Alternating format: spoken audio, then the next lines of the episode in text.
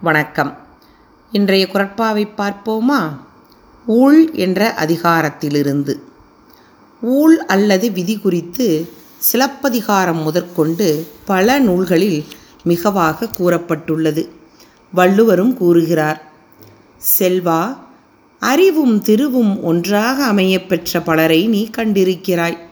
சிலர் அறிவு குறைந்தவர்களாக இருந்தாலும் செல்வம் மிக்கவராகவும் அறிவு மிக்க சிலர் ஏழ்மையிலும் இருப்பதையும் நீ காணலாம். இதற்கு காரணம் என்ன? அறிவுடையான் செல்வத்தை ஆக்கவும் காக்கவும் வல்லவன் என படித்துள்ளோம். ஆனாலும் அவனிடம் வறுமை வர காரணம் என்ன? இந்த கேள்விகளுக்கு விடை காண வந்த வள்ளுவர் இதுதான் விதி. ஊழ் இயற்கை என்கிறார்.